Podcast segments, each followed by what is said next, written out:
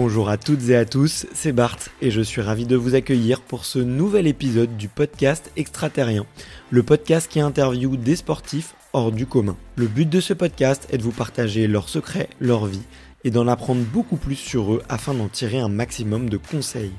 Donc si vous aimez le sport, l'aventure, le développement personnel ou que vous aimez simplement vous inspirer de personnalités remarquables, alors ce podcast est fait pour vous.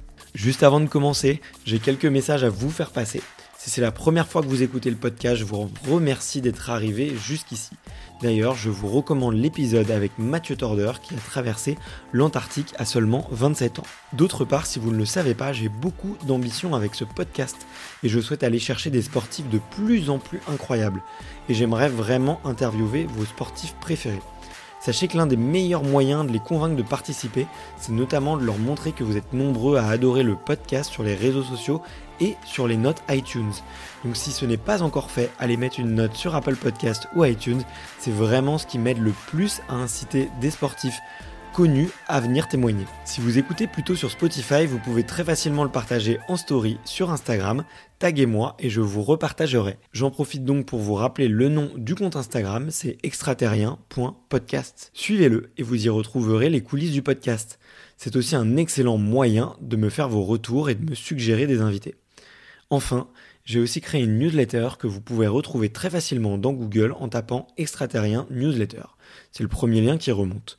J'y partage des bons plans santé, matériel, préparation mentale, des livres, des documentaires qui m'ont beaucoup inspiré. Allez, je ne vous embête pas plus et je...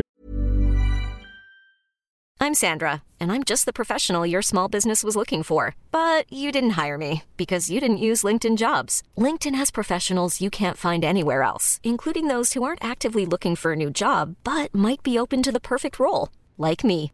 In a given month, over 70% of LinkedIn users don't visit other leading job sites. So if you're not looking on LinkedIn, you'll miss out on great candidates, like Sandra. Start hiring professionals like a professional. Post your free job on linkedin.com/achieve today. Je laisse place à mon invité du jour. Salut Greg. Eh ben salut, merci de me recevoir aujourd'hui, c'est cool. C'est plutôt toi qui nous reçois. Oui c'est vrai, tu as fait l'effort de te déplacer et de venir ici à dans cette belle soufflerie High Fly Lyon. Ouais, tu peux décrire un petit peu pour les gens qui sont sur l'audio, parce qu'il y a quand même beaucoup de gens qui nous écoutent, qui sont pas toujours sur YouTube ou sur les réseaux. Où est-ce qu'on est là aujourd'hui ? Alors voilà, on est dans la soufflerie sportive iFly Lyon. Il y a eu dans le langage beaucoup de gens qui ont utilisé le mot simulateur chute libre. On essaye en tout cas en ce moment de l'enlever parce qu'on s'est rendu compte qu'il y a des simulateurs d'avion, on n'est pas en train de voler. Alors que là, on est vraiment en train de voler. Donc du coup, le terme simulateur, on est en train de l'effacer petit à petit. On essaie de dire non, c'est une soufflerie sportive. Les gens comprennent de toute façon ce que c'est. Et du coup, il y en a une dizaine maintenant en France. Et du coup, ça sert à la fois pour les parachutistes pour s'entraîner. Et ça sert aussi beaucoup, et on est très content de ça, pour des gens qui n'ont jamais volé, à faire leur baptême de vol en chute libre. Et je te le confirme, moi j'ai pu le faire aussi. J'ai commencé du coup effectivement à Paris, à la Villette, il y en a à iFly cool. Aussi, et je me suis régalé, j'ai adoré. Donc je suis hâte de pouvoir en faire aussi un petit peu avec toi aujourd'hui. Ça va être super cool. Tu vas nous expliquer un peu au plus en quoi la soufflerie a apporté beaucoup au sport. Mais je te l'ai dit, il y a une question traditionnelle sur le podcast. Les 225, je dirais, invités ont dû répondre à cette question. Okay. C'est pour lancer les interviews. J'aime bien commencer un peu par l'enfance, savoir qui tu étais, toi, plus jeune. Et, puis j'ai cru comprendre aussi que tu avais une histoire quand même particulière avec le ciel de manière générale. Et du coup, la première question que je pose, c'est quel est ton premier souvenir de sport ? Alors, je suis obligé de prendre celui-ci et c'est très très drôle parce qu'aujourd'hui, j'ai pris... le t-shirt qui correspond. Alors, et je te promets, tu le verras tout à l'heure, j'ai pas pensé, je savais pas que tu allais me poser cette question-là. J'aurais dû le faire d'ailleurs, j'aurais dû faire une petite recherche. Mais mon souvenir en tout cas que j'ai envie de raconter, c'est j'étais un fan absolu de Superman. Donc les Superman et Christopher Reeve, là, les premiers. Et du coup, j'attachais régulièrement une serviette éponge avec une épingle à linge. J'avais une petite cabane au fond de mon jardin. Qui était quand même, c'était assez haut quand même, donc fallait que je fasse gaffe, mais donc je sautais de la cabane pour avoir l'impression de voler pendant 1 seconde et demie, et puis je faisais un roulé-boulé. Donc voilà, pendant 1 seconde, j'étais Superman au fond de mon jardin. Okay. Régulièrement, je faisais ça. Voilà. T'avais quel âge ? J'étais vraiment minot, hein. Je devais avoir 5 ans, 6 ans, j'étais vraiment minot. Okay. Tout petit. Hein. Et à quel âge t'as commencé à faire des gros sauts ? Alors, quelques années après, du coup là j'étais ado, 14-15 ans, je commence à voir qu'il y a toute une série de films hollywoodiens qui intègrent des scènes de chute libre, mais vraiment beaucoup. Ils ont fait une rafale. Alors après, Hollywood fait souvent ça. Quand il y a, par exemple, il y avait une série sur la fin du monde, bah, tout le monde a fait son film sur la fin du monde. Ils font souvent ça à Hollywood. Okay. Donc là, en tout cas, c'était le moment d'intégrer des scènes de chute libre dans les films. Donc, t'as quoi ? T'as Point Break ? Il y avait Point Break, il y avait Drop Zone, il y avait Terminal Velocity avec Charlie Sheen, qui est incroyable. Il y avait Cutaway, enfin, il y en avait plein. Et c'était un petit peu, je pense, la battle entre eux de qui va trouver la scène la plus folle. Et du coup, bah, moi, je regardais tout ça, j'étais complètement hypnotisé et j'étais déjà accro. Je savais, ça devait faire partie de ma vie. C'était déjà tellement cool comme c'était montré à l'écran. Tu voyais pas forcément des mecs qui se faisaient des gouttes non plus. Bon, à part Keanu Reeves qui saute à la fin du film, même sans parachute, juste avec son flag à la main. Bon, ça, c'est un peu chaud. Mais sinon, d'une manière générale, tu voyais que les mecs, ça avait l'air vraiment cool ce qu'ils faisaient. Donc voilà, je voulais faire ça. Et ça faisait un écho à quelque chose, à un souvenir que j'avais. Mon père était pilote de petit avion. Et quand j'avais 7-8 ans, donc pas mal d'années avant, une fois on s'est posé sur une structure qui faisait aussi du parachutisme et j'avais vu des voiles en l'air. J'avais vu juste les voiles s'ouvrir, puis des mecs voilà, évoluer et puis se poser. Donc c'était un souvenir qui était là, genre ah oui tiens, il y a des mecs qui font ça, mais c'était un peu flou, je savais pas trop ce qu'ils faisaient en fait. Et en fait, découvrir tous ces films-là, c'était l'explication pour moi, bah ah ouais ils font ça. Les mecs avant d'ouvrir leur parachute ils font toutes ces choses là incroyables, donc c'était la confirmation, je voulais faire ça, donc je me suis renseigné, on m'a dit il faut attendre d'avoir 16 ans mais du coup j'ai tout programmé avec mon meilleur ami, à 16 ans on va au paraclub le plus proche et on y va. Ok, qu'est-ce qui se passe après dès que vous arrivez à ce premier paraclub? On est super bien accueillis. La préparation, elle est un peu terrifiante. À l'époque, il n'y a pas trop la progression assistée en chute qu'il y a aujourd'hui. Ça s'appelle la PAC. Ouais. C'est beaucoup les sauts en automatique. Donc, on a juste adapté finalement la formation militaire au sport. C'est-à-dire, bah, on va faire en sorte que la personne n'ait pas à déployer elle-même son parachute. Avec un câble. On est relié à l'avion. Et avec le petit crochet, et c'est l'éloignement avec l'avion qui va déployer toute la séquence d'ouverture de la voile. Donc, en fait... Ce qui est bien, c'est que si tu fais une très belle sortie ou une sortie un peu pourrie, au final, ça se passe assez bien. C'est ce qu'on essaie d'expliquer aussi aux gens qui ont encore ce cliché-là. Ouais, le parachute en torche, ça n'existe plus, ça. Alors, sur des formes rondes, ça peut encore se produire. Mais sur des voiles, en fait, rectangulaires, ça n'existe plus, vraiment, ces torches-là. Donc, en fait, voilà, j'essaie de rassurer un petit peu les gens. Toutes les techniques de vol et tout le matériel qu'on utilise aujourd'hui, il est super safe. Donc, bref... On a fait cette formation-là qui faisait quand même peur parce que du coup, c'était tu sautes dès le début de tout seul de ton avion et puis tu as le parachute qui s'ouvre et dans ta tête, tu dis qu'est-ce qui va se passer quoi ? Je pars dans l'inconnu, j'ai même pas un moniteur qui sera avec moi. Je serai à la porte de l'avion. Alors je m'entraîne, mais quand je serai à la porte de l'avion, je serai tout seul et puis quand je vais sauter, je serai tout seul quoi. Donc ça faisait un peu peur. Hein. Et tu te souviens dans l'intégralité de ton premier saut, cette première fois ? Oui, c'est pas celui... Et je l'ai pas oublié, hein, mais c'est pas celui qui m'a marqué le plus. Alors dans la progression, parce qu'en fait je prenais tellement sur moi, je faisais en sorte vraiment de contrôler mes émotions à un tel point que du coup j'ai un peu moins ressenti évidemment, hein, mais à ce moment-là il fallait juste réussir la mission entre guillemets, donc il y avait moins de place aux émotions. Okay. Donc si tu veux, voilà, j'ai vraiment forcé pendant ces 7-8 sauts à faire en sorte que je fasse en fait tout ce que j'étais censé faire, donc je le faisais bien. Et après ces 8 sauts en automatique, du coup, on est monté un peu plus haut, parce que normalement t'es juste à 1000 mètres ou à 1200 mètres, à 200 mètres près c'est la même chose de toute façon. On est monté un peu plus haut, donc tu montes à 1500 ou voire 1800 mètres, et là on te dit maintenant tu vas compter jusqu'à 10, et cette fois-ci t'as plus cette fameuse sangle qui est accrochée à l'avion, et ce sera à toi d'ouvrir ton parachute. Pareil, un entraînement qui correspond, il n'y a aucun problème, on ne te laisse pas partir tant que tu n'as pas prouvé que tu avais bien pigé le truc, donc tu t'entraînes, alors c'est souvent un Mississippi, deux Mississippi, tu t'entraînes à compter jusqu'à 10 pas trop vite, mais tu dis waouh, ce coup-ci, quand je pars de l'avion, j'aurai le même bruit d'avion qui s'éloigne, mais cette fois-ci, la voile ne s'ouvre pas. C'est un délire quand même qui est assez fou, et ce saut-là, il est ancré très très très profondément en moi, parce que tu sens une accélération vraiment plus forte.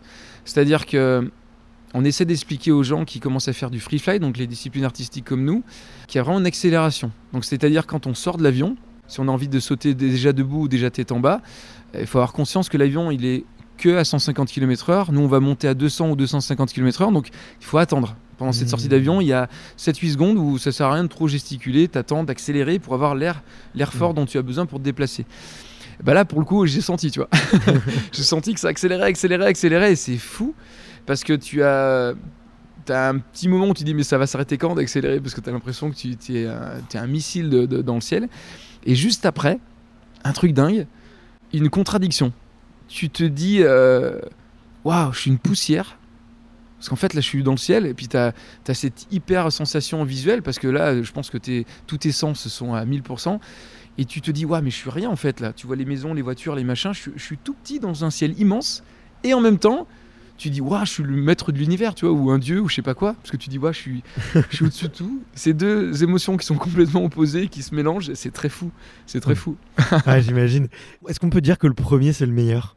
C'est le plus bon, c'est le plus fort. Est-ce qu'après, on est à la recherche un peu de sensations aussi fortes que... Eh ben, tu sais quoi ? Je pense que pour les gens qui viennent faire un baptême de chute libre, oui, parce que on les a allégés de toute procédure. Ils n'ont pas un programme trop compliqué. Ils doivent tenir le harnais à la sortie. Quand on leur tape sur les épaules, ils peuvent voler. Ouais. Et puis, on s'occupe de tout. On va les orienter s'il y a du soleil ou il y a un vidéoman. On les prévient pour l'ouverture. On guide la voile. S'ils ont envie de participer, ils pourront piloter la voile aussi. Mais si tu veux, c'est vraiment...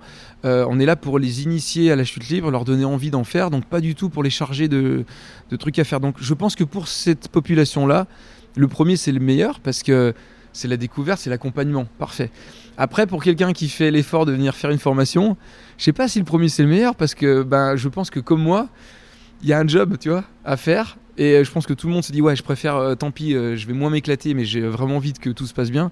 Donc le premier, c'est peut-être pas le meilleur. Ouais, parce que tu dois penser à tellement de choses et t'as le stress. Tu veux faire plaisir à tes moniteurs. Donc aujourd'hui, tu pars dans les programmes qui existent aujourd'hui, tu pars avec 2 moniteurs, donc un de chaque côté et puis un qui vient se placer en face. Mais t'es vraiment... T'as 2 moniteurs et puis t'en as un qui te lâche pas de tout le saut, hein, pour être sûr qu'il va bien te placer dans la bonne position, donner les indications à l'autre moniteur. Donc si tu veux, t'es vraiment pris en charge dès le début, donc t'as envie aussi de leur faire plaisir. Okay. Ils te demandent pendant le saut de 3 fois, à leur demande évidemment, c'est eux qui décident, 3 fois faire semblant de faire la procédure d'ouverture et 3 fois de regarder quelle est ta hauteur par rapport au sol. Donc du coup, tu bosses quoi, tu as du boulot, mais c'est fait exprès. Comme bien ça, tu es sollicité, donc forcément, tu as moins de place au plaisir, en tout cas à ce moment-là de la progression. Ok. Tu as dit un truc qui m'a interpellé, c'est que tu as parlé de te fermer à tes émotions, de contrôler tes émotions.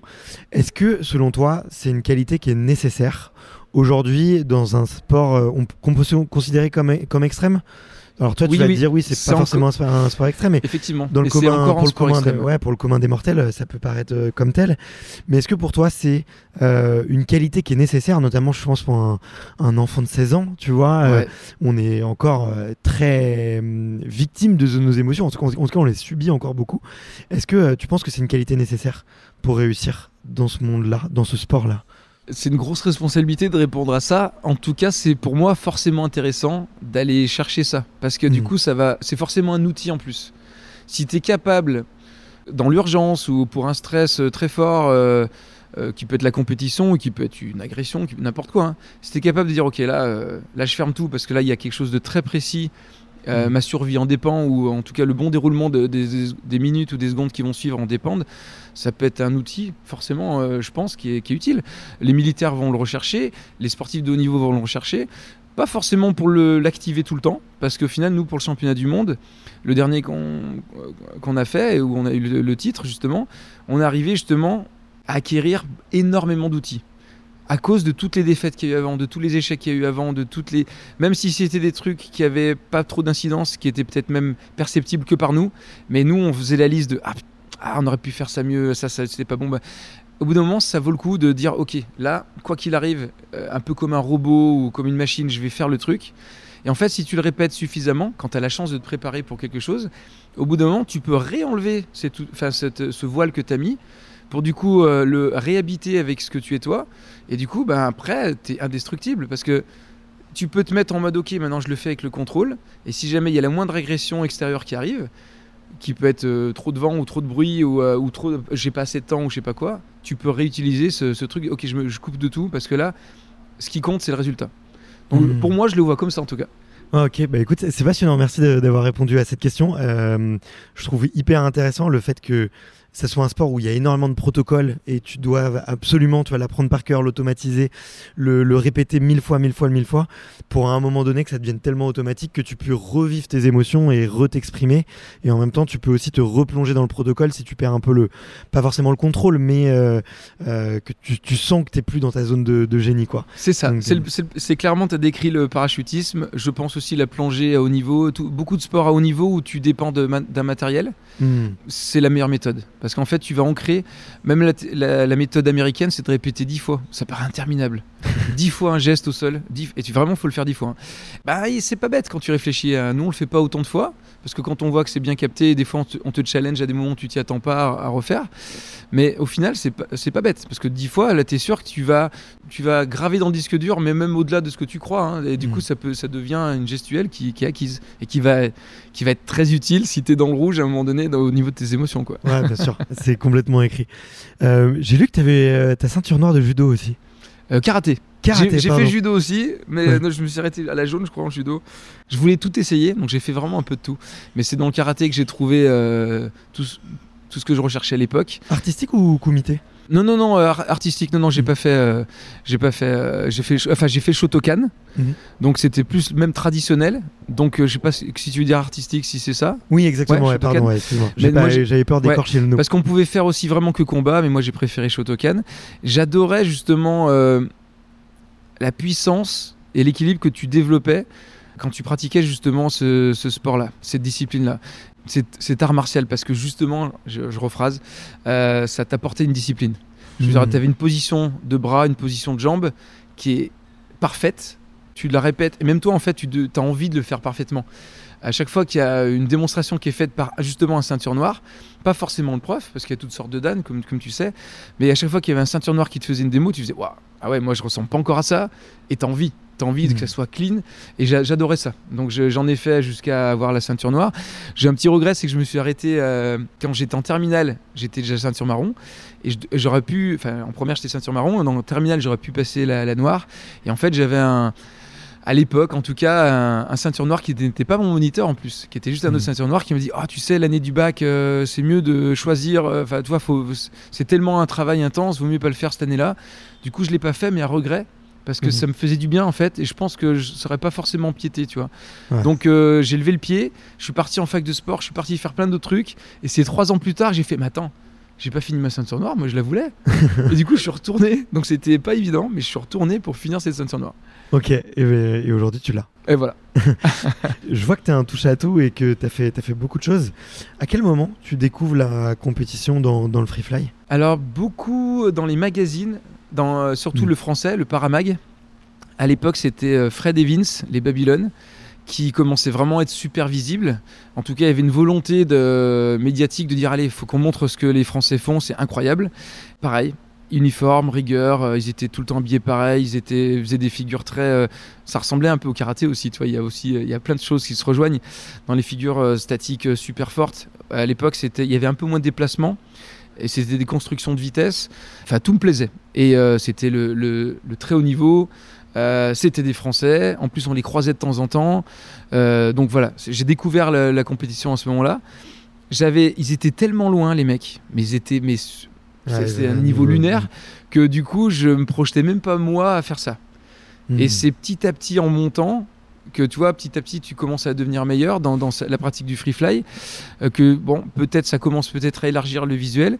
On s'installe avec Karine, avec ma compagne, on s'installe à Nice, on commence à vivre ensemble, et un jour en refaisant le monde, en fait c'est elle qui ramène ce sujet-là, elle me demande est-ce que tu as des regrets dans la vie ? Et puis moi, comme j'essaye justement de ne pas en avoir, de tout faire, de réaliser un petit peu tous mes rêves, bah, au début je dis non.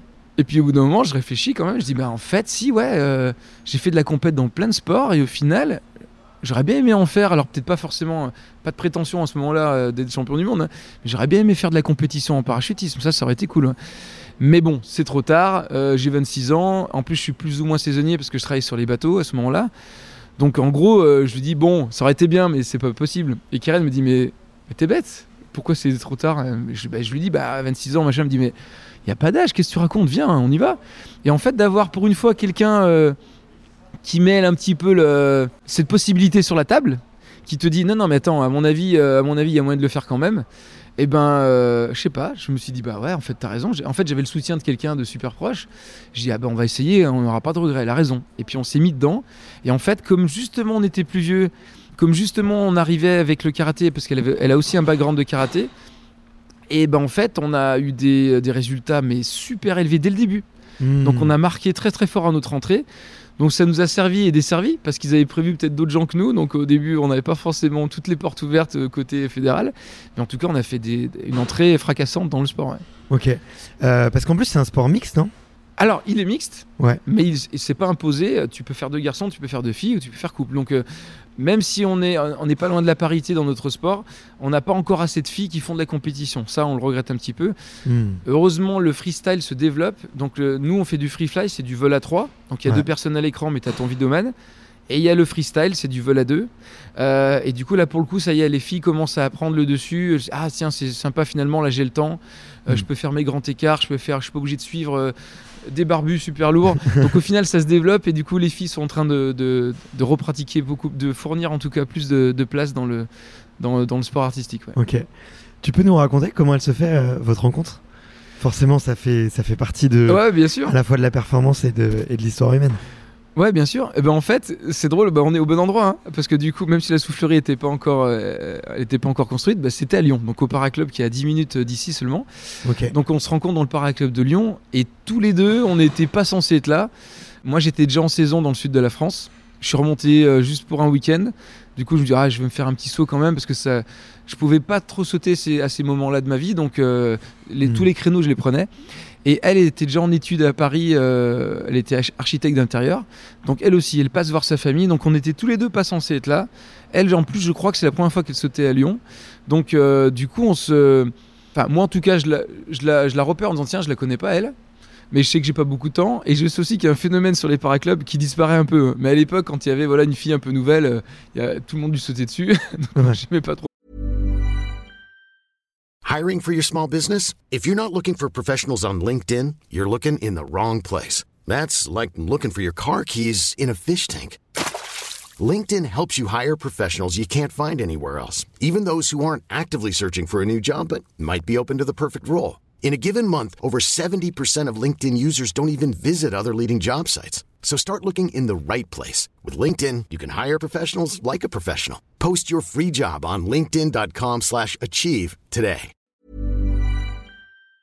Ça, donc moi, je m'éloignais un petit peu, mais j'observais de loin parce qu'elle était super belle, tu vois, et je me suis dit tiens, c'est une fille super belle au paraclub, c'est pas tous les jours.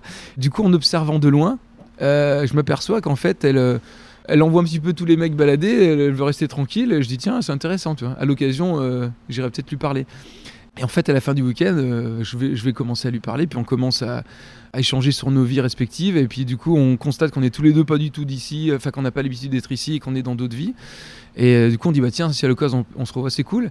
Puis je crois que c'est 15 jours après qu'on se revoit. Puis du coup, on commence à sauter ensemble. Et puis là, il commence à avoir plus d'atomes crochus, donc c'est cool. C'est fou. Est-ce que tu penses que le fait de sauter ensemble, ça...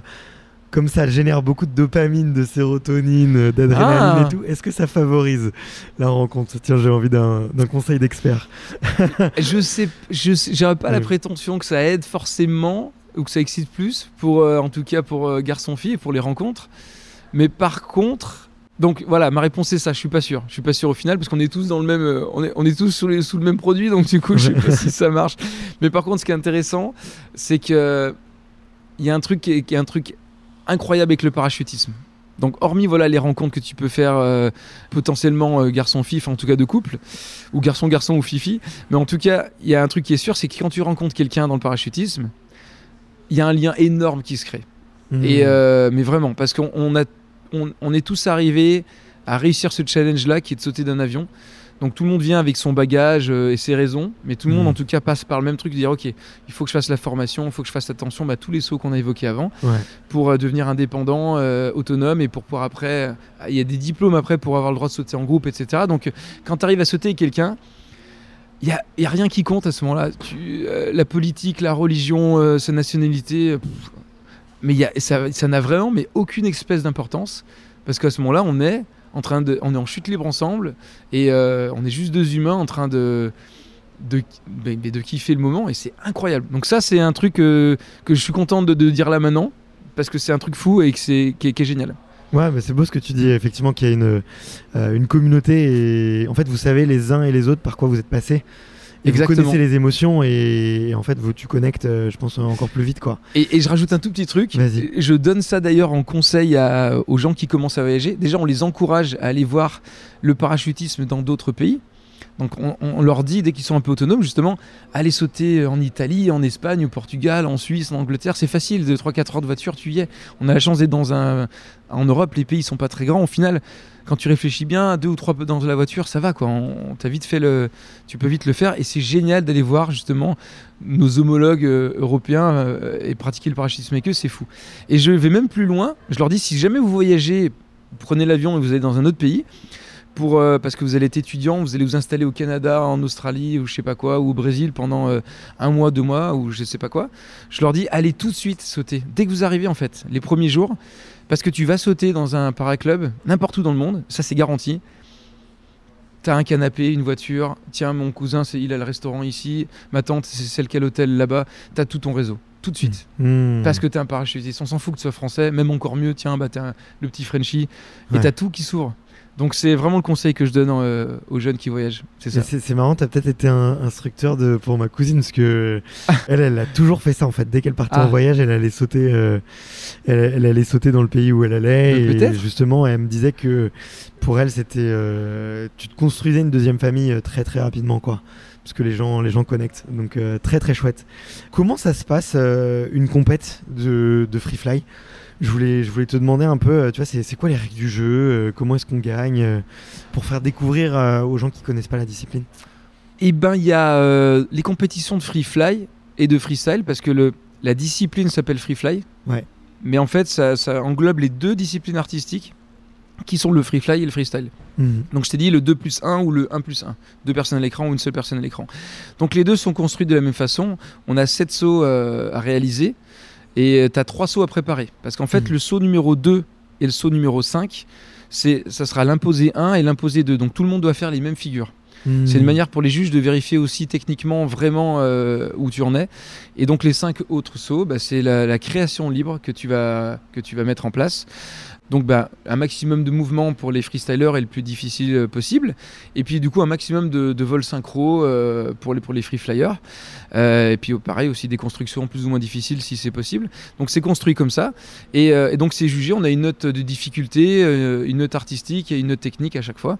Puis il y a une note aussi pour le vidéoman, parce que mine de rien, s'il y a du yo-yo, s'il y a des éléments rapprochement, ou si c'est pas très cadré tout le temps au centre, et ben, tu perds des points, tu as des points de pénalité en tout cas. Donc c'est comme ça que sont jugées les compétitions. Après, pour les préparer, bah, il y a toujours 2 modes. Il y a plein de gens qui le font pour rigoler, donc ils se mettent moins la pression évidemment, puisque c'est cohérent aussi, hein. On peut le faire pour s'amuser, de faire de la compétition, donc on essaie de faire de son mieux quand même. Souvent les gens font de leur mieux le jour de la compétition, ils s'entraînent pas forcément super sérieusement, et puis ils font par contre le jour de la compétition ils se prennent un petit peu au jeu, ils essaient de faire de leur mieux en tout cas.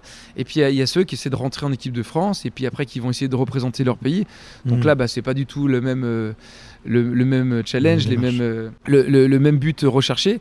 Donc il y a un calendrier beaucoup plus conséquent à mettre en place. Il faut prévoir 8 à 10 semaines d'entraînement, c'est hyper intense. Souvent même il faut prévoir d'avoir des plieurs pour pas avoir à plier son parachute, juste pour être plus disponible à voir les vidéos, à moins se fatiguer. Enfin, il y a toute une logistique à mettre en place pour justement arriver à faire les meilleurs sauts, s'inspirer aussi de les Russes qui pour l'instant font moins de compétition, mais ils sont quand même hyper créatifs. On peut pas leur enlever ça. Donc on s'est beaucoup inspiré de la population russe. Les Américains, ils sont aussi très sur le contact, ils sont très proches en vol, c'est hyper intéressant aussi. Les Anglais ont un vol un peu agressif. Donc je pense qu'aujourd'hui, en tout cas c'est un conseil, c'est pas une obligation évidemment, mais je pense que ceux qui visent à être champions du monde, c'est bien de s'inspirer un peu de tout. Si tu mets un petit peu de tout dans ton vol, je pense que c'est sensible pour un juge, même si c'est inconscient, de dire waouh, lui il a tout, c'est puissant, c'est proxy, c'est artistique, c'est créatif.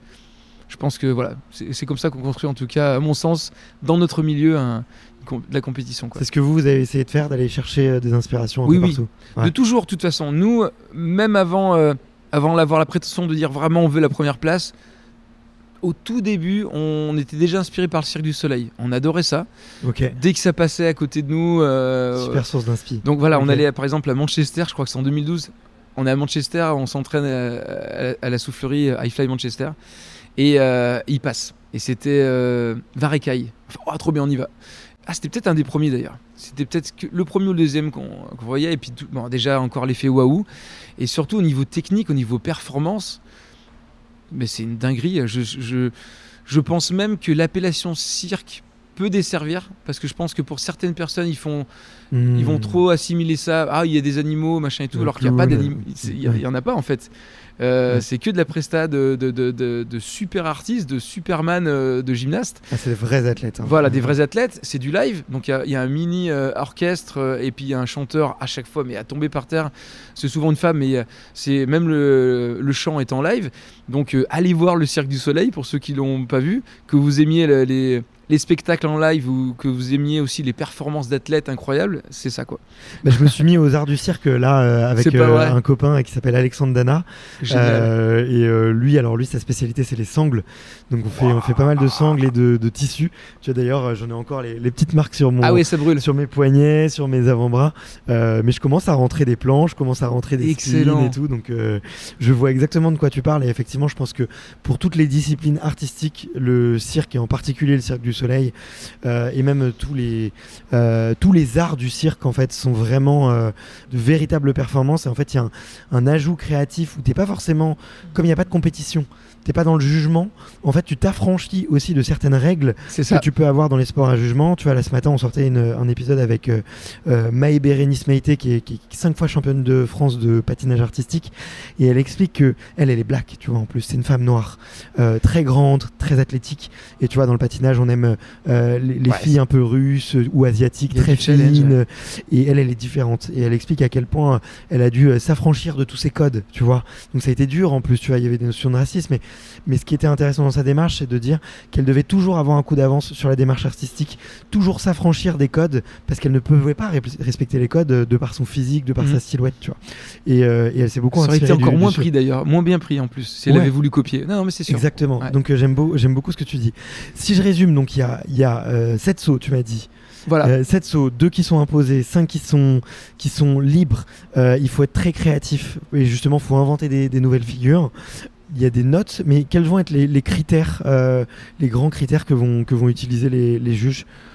Ça va être quoi ? Ça va être la vitesse d'exécution, la stabilité, la créativité.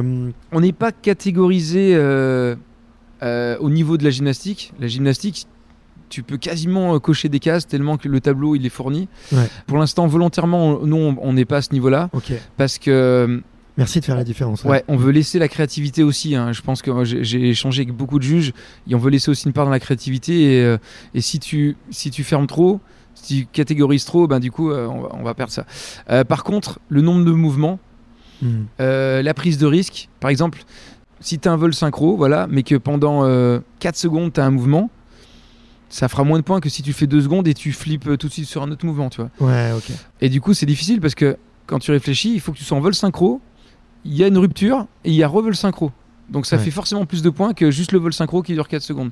Donc le nombre de mouvements, ils y sont sensibles parce que forcément, c'est que tu es très fort. Si tu arrives à en enchaîner beaucoup plus, parce qu'à chaque fois, il y a un départ, il y a une fin à chaque mouvement. Donc ça veut dire que tu es capable d'avoir cette charge mentale, d'avoir des débuts et des fins plus souvent, d'avoir des clés que le vidoman parce que normalement... À chaque fois qu'il y a un mouvement, il faut que tu t'assures, c'est du vol à 3 hein, qu'il est là. Parce que si tu occultes complètement ton vidéoman, bah, tu prends le risque de lui tourner le dos.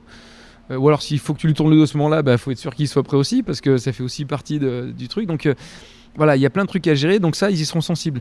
Un autre truc, c'est les prises de risque. Alors les prises de risque, c'est pas du tout des prises de risque physiques, hein. Je précise. Mais les prises de risque dans le sens où si là ça marche pas, là c'est sûr que ça ressemblera à rien. J'explique. Le saut, j'espère que tu pourras le montrer, le saut qu'on a mis en place en Australie, le tout début du saut, dans les 5 premières secondes, on fait un tour avec Karine, je lui tiens le sac, je suis en roue, moi c'est comme si je réalisais une roue au sol, elle fait un backloop tendu et je viens poser ma tête en équilibre sur son parachute au seul endroit où je peux le faire sur son parachute. C'est-à-dire que entre le parachute de réserve et le parachute de secours, parce qu'on a les deux voiles dans le dos, au cas où le parachute de secours est déjà dans le dos aussi, il y a un endroit qui est un tout petit peu plus soft où moi je peux me permettre d'aller trouver un endroit pour poser ma tête. J'ai passé des heures, alors sans Karine, juste en ayant son casque au-dessus de la tête, à trouver l'endroit, à vérifier la distance entre ma main avant, la main arrière. Enfin, j'ai passé des heures jusqu'à ce que ce soit, comme on disait tout à l'heure, on fait 10 fois, 20 fois, 100 fois. Et du coup, voilà, je suis arrivé à ce niveau-là, un petit coup de perfection, pour poser pile poil ma tête dessus. Du coup, dès que je l'avais, je lâchais le grip pour être tendu en équilibre que sur la tête. J'attendais de voir justement passer mon videoman pour être en opposition de rotation avec lui. Donc j'envoyais, mais j'ai quasiment pas d'air sur elle. Je suis dans sa dévente. Ouais. Donc j'envoyais, mais c'était avec mes abdos, avec mes muscles. J'envoyais une rotation opposée au videoman. Et quand je revais le videoman, j'envoyais un demi-backflip. Pareil, tout sur la force abdominale parce que j'avais pas d'air, toujours pas. Et bien ça, et les juges, évidemment, ils sont sensibles. Quand ça ne marche pas, ça ressemble à rien. Et puis pour récupérer le saut derrière, t'as l'air de rien, quoi. C'est-à-dire que tu pars d'entrée de jeu avec un truc qui peut être magnifique ou te mettre complètement dans les choux parce que du coup, elle va sentir que d'un coup, je suis plus là. Elle va monter d'un coup parce qu'elle est en phase de freinage. Ouais. Moi, du coup, je suis en phase d'accélération. Donc, si je passe à côté d'elle, je sors déjà du cadre. Donc, on prend tous les risques possibles, imaginables. Et puis, pour enchaîner sur la figure d'après, on peut pas parce qu'on part sur une connexion jambe-jambe. Donc, on perd tout. C'est soit tu l'as réussi, soit tu l'as réussi. Donc je sais pas que les gens, quels sportifs de niveau, en tout cas les sportifs de niveau, quel parallèle ils feront avec leur discipline. Mais là on a mis le tout pour le tout. C'est comme si tu rentrais sur scène avec ton patin à glace et tu commences par un double backloop. Bah si tu le rates et que tu finis à plat ventre, c'est ton entrée, quoi. Ouais, je vois très bien. Donc relève-toi de ça. Donc on a mis le tout pour le tout, quoi. Très clair. Bah écoute, tu m'enverras la vidéo, on l'incrustera dans l'interview pour ceux qui sont sur YouTube et qui puissent vraiment se rendre compte. Et puis ceux qui sont pas à l'audio, on va aller voir sur le YouTube, comme ça vous le verrez aussi. Je vois que le temps tourne et je voulais te poser quand même des petites questions. Combien de temps tu passes en vol, toi, à l'année ? Et combien de sauts t'as ? Tu les as comptés ? Alors on va faire la soufflerie d'abord, juste parce que j'étais parti là-dessus. Ouais. On part au Venezuela. Ouais. Le mois prochain, et parce que je vais calculer, c'est facile, hein, en même temps anticiper, je vais arriver à 3000 heures, donc je serai à 3000 heures là le mois prochain de vol. Wow. Donc c'est beaucoup. Et en soufflerie ou en soufflerie. Donc c'est 3000 heures, parce qu'on les compte pas pareil, donc c'est 3000 heures de vol en soufflerie le mois prochain, en 13 ans, tu vois, donc on est sur du 200-250 heures de vol par an, ça dépendait des années, tu vois, en plus c'est le Covid. Sachant que, quand même, je précise, pour en avoir fait, notamment quand tu te formes, on vole généralement 1 minute 30, parce que c'est très intense, il faut gainer le dos à fond, donc déjà à la fin de 2 minutes, je sais pas toi, quel est ton plus long vol en soufflerie, mais moi je sais que... Oh, c'est une bonne question ça, j'ai la réponse. C'est vrai ? Vas-y, dis-moi. Alors j'ai fait une session, alors c'était pas voulu, je pense que si on me l'avait annoncé je l'aurais pas fait, c'est que ça s'est fait comme ça. J'ai fait 2h15 une fois, quasiment sans toucher le filet, sans sortir et sans toucher le filet. Mais tu mets le pied au sol quand même ? Quasiment pas. Wow, je suis resté 2h15 à voler parce qu'en fait il y avait une dizaine d'instructeurs, tout le monde voulait voler. Donc tout le monde avait mis du staff time, on appelle ça, tout le monde avait mis du temps pour voler avec moi parce qu'ils savaient que j'étais de passage. Et du coup, en fait, tu te nourris à chaque fois du mec qui est à la porte, tu dis « Ah, encore un ? Allez, encore un !» Et en fait, ça s'est jamais arrêté. C'est pour ça que je te dis, si je l'avais su, je pense que j'aurais dit non dès le début. Mais du coup, quand j'ai regardé l'heure en sortant, j'avais des fourmis partout, j'étais desséché, j'ai mis 5-6 heures à m'en remettre. Mais voilà, donc faut pas le faire, mais je l'ai fait une fois.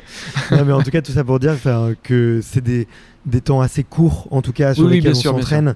Et peut-être que pour 200, tu vois, à côté d'un ultra trailer, il va te dire, mais attends, mais moi 200, je le fais en 2 semaines. Ouais. Non, effectivement, t'as raison de le raconter. D'ailleurs, j'ai des élèves qui sont derrière toi et les gens ne les voient pas, mais ils attendent puisqu'ils on est en cours aujourd'hui. Eux, ils ont 40 minutes par jour. Ouais. Donc ils font 10 minutes, 1 heure de pause, 10 minutes, 1 heure de pause, et c'est 5 fois 2 minutes. Donc, pour que les gens se rendent compte, et eux, sans dire c'est des sportifs de haut niveau, c'est des parachutistes très confirmés. D'accord, pour que les gens, par slot de 2 minutes. Ouais, par slot de 2 minutes max. Ouais, max. Okay. Est-ce qu'on peut comment est-ce qu'on gagne sa vie avec le parachutisme ? Alors il y a 2 choix de carrière. Toi aujourd'hui t'es à fond, t'es à 100%. Oui, moi je suis à fond dedans, mais du coup je suis bien placé pour parce que j'ai des copains qui ont fait l'autre choix. Donc soit tu veux rester dans le parachutisme et du coup c'est bien d'avoir toutes les casquettes. Donc tu es porteur tandem. moniteur tandem et puis moniteur PAC, donc comme on expliquait.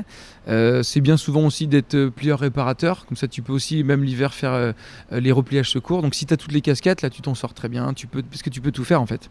Okay. Et sinon, si tu veux une carrière un peu plus compétiteur, il faut soit devenir du coup, un instructeur en soufflerie, ouais. Donc être salarié d'une soufflerie et puis travailler 5 ou 6 jours sur 7 en soufflerie, soit devenir, du coup si tu as déjà la carte compétiteur avec déjà quelques titres, au moins sur le podium français, devenir coach. Et puis du coup, ce que tu ne fais pas en étant salarié, tu le fais comme on le fait nous, en semaine d'entraînement intensif. D'accord. Et là du coup ça marche aussi. Tu peux très bien vivre comme ça. Mais j'imagine que les places sont chères quand même. Vous êtes beaucoup à peut-être vouloir... Les places sont chères, mais en même temps, ça se bouscule pas tant que ça parce que il y a tellement de sacrifices. Tellement de sacrifices. Aussi bien dans la voie parachutiste, parce que c'est des années de formation. Le niveau français est hyper élevé. Rien que pour être moniteur, on parle de 2 ou 3 ans. Hein. C'est 2 ou 3 ans pour avoir son brevet d'État. Ça doit coûter 20 ou 30 000 euros. Donc, rien de fou si tu compares à plein d'autres milieux. Hein. Mais bon, c'est un sacrifice. C'est pas tout le monde qui va faire ce sacrifice-là. Dans la soufflerie, ça coûtera pareil. Hein. Je pense que quelqu'un qui prétend être séduisant pour amener des gens à voler avec lui, je pense que les 2-3 ans et puis les 20-30 000 euros, on les retrouve aussi hein, sans problème. Donc, voilà, je pense qu'on est là-dessus. Mais du coup, il n'y a pas tant de gens que ça. Hein. C'est difficile. Hein. Ok. Toi, à quel moment tu as été vraiment à fond, à 100% dans le parachute ? Effectivement, sur un poste ou sur un autre. Eh bien, en fait, quand on a... Donc, cette première année, à l'époque, il y avait National 1, National 2, comme D1 et D2 au foot. Alors, ils ont voulu l'enlever après. J'espère qu'ils vont le réinstaller. Mais donc, à l'époque, il y avait ça. Donc, nous, on avait un titre à gagner de champion de France et on arrivait à le gagner. Donc, imagine, c'est la première année. Tu te ferais un chemin sur les Coupes de France et tu arrives au championnat de France et tu gagnes. Et c'est ta première année de compétition. Donc, nous, on a eu ce... Voilà. C'était vraiment... presque plus un clin d'œil du destin que juste « Ah, oh, bravo, il y a peut-être un truc à faire ». C'était vraiment « Vas-y, t'as toujours voulu faire de la compète dans le para. Là, tu vois que t'as déjà un titre sur ta première année. Va voir, il y a peut-être un truc pour toi. » tu vois. Donc, okay. Moi, je l'ai vu comme ça, en tout cas. Et du coup, 6 mois après le championnat de France, on a une réunion à AeroKart. Donc, il y avait des incitations à la compétition, on s'inscrit. Donc les gens voient qu'on avait déjà gagné en N2 et qu'on vraiment s'investit. Hein. On veut être là, faire les détections. Les détections, ça s'appelle. Donc on participe à ces détections à AeroKart. Ouais. Et là, du coup, il y a l'entraîneur qui nous dit écoutez, je vois que vous êtes là aujourd'hui, je vous mets en équipe de France Espoir. Et là, donc on est N+1, on fait OK, voilà, on y va quoi. Et donc, je pense que c'est à partir de ce moment-là, même si j'ai été plus ou moins long à prendre certaines décisions, par exemple à arrêter de travailler dans le milieu du bateau et puis à devenir justement, à passer mes diplômes d'instructeur, ça a pris 2-3 ans à tout se mettre en place jusqu'à ce que je décide en 2014 d'arrêter complètement, hein, vraiment, et de faire que ça à plein temps. Mais en tout cas, la graine, elle était là. Quand on a eu ce titre de « Ok, on vous inscrit sur les listes en étant sportif de haut niveau en France Espoir », on y va quoi. Ok. Bon, je vois qu'il est 11h, tu nous as réservé un petit programme. Ouais, il faut y aller. Mais on va... je sais que c'est important le temps, dans ton milieu. Il y a une toute dernière question que je pose. Je serais bien resté encore 3 heures en plus à refaire le monde. Ah yes. La toute dernière question que je pose, c'est à qui est-ce que tu transmets le micro et qu'est-ce que tu nous recommandes d'aller interviewer ? Je crois que tu as quelqu'un de naturellement en tête et qu'on va essayer de faire ça juste après. Eh ben, j'aimerais bien Karine Joly, si vous avez un peu de temps. Non, parce qu'en plus, elle a des histoires, à vous raconter, plein, autant que moi, peut-être même plus. Non, mais surtout, je fais le petit trailer, le petit teaser. Le petit teaser. Elle a eu la chance de participer au Record de France là au mois d'août, et grâce à des petites idées qu'elle a eues, grâce à son expérience, et ils ont battu 3 records. Donc on a 3 nouveaux records de France qui ont été établis là au mois d'août, et je pense que rien que ça, c'est déjà un sujet, une bonne discussion quoi. Bon écoute, super. Merci beaucoup Greg. Allez, c'est parti, on va sauter je crois. Allez, on y va. Merci. Merci d'avoir écouté cet épisode jusqu'au bout. Si vous êtes encore là, c'est sûrement que l'épisode vous a plu, donc n'hésitez pas à le faire savoir autour de vous et à vous abonner pour ne louper aucun épisode. J'ai mis tous les liens dans la description, donc n'hésitez pas à y jeter un coup d'œil. Et sinon, moi je vous dis à la semaine prochaine pour une prochaine interview. Ciao.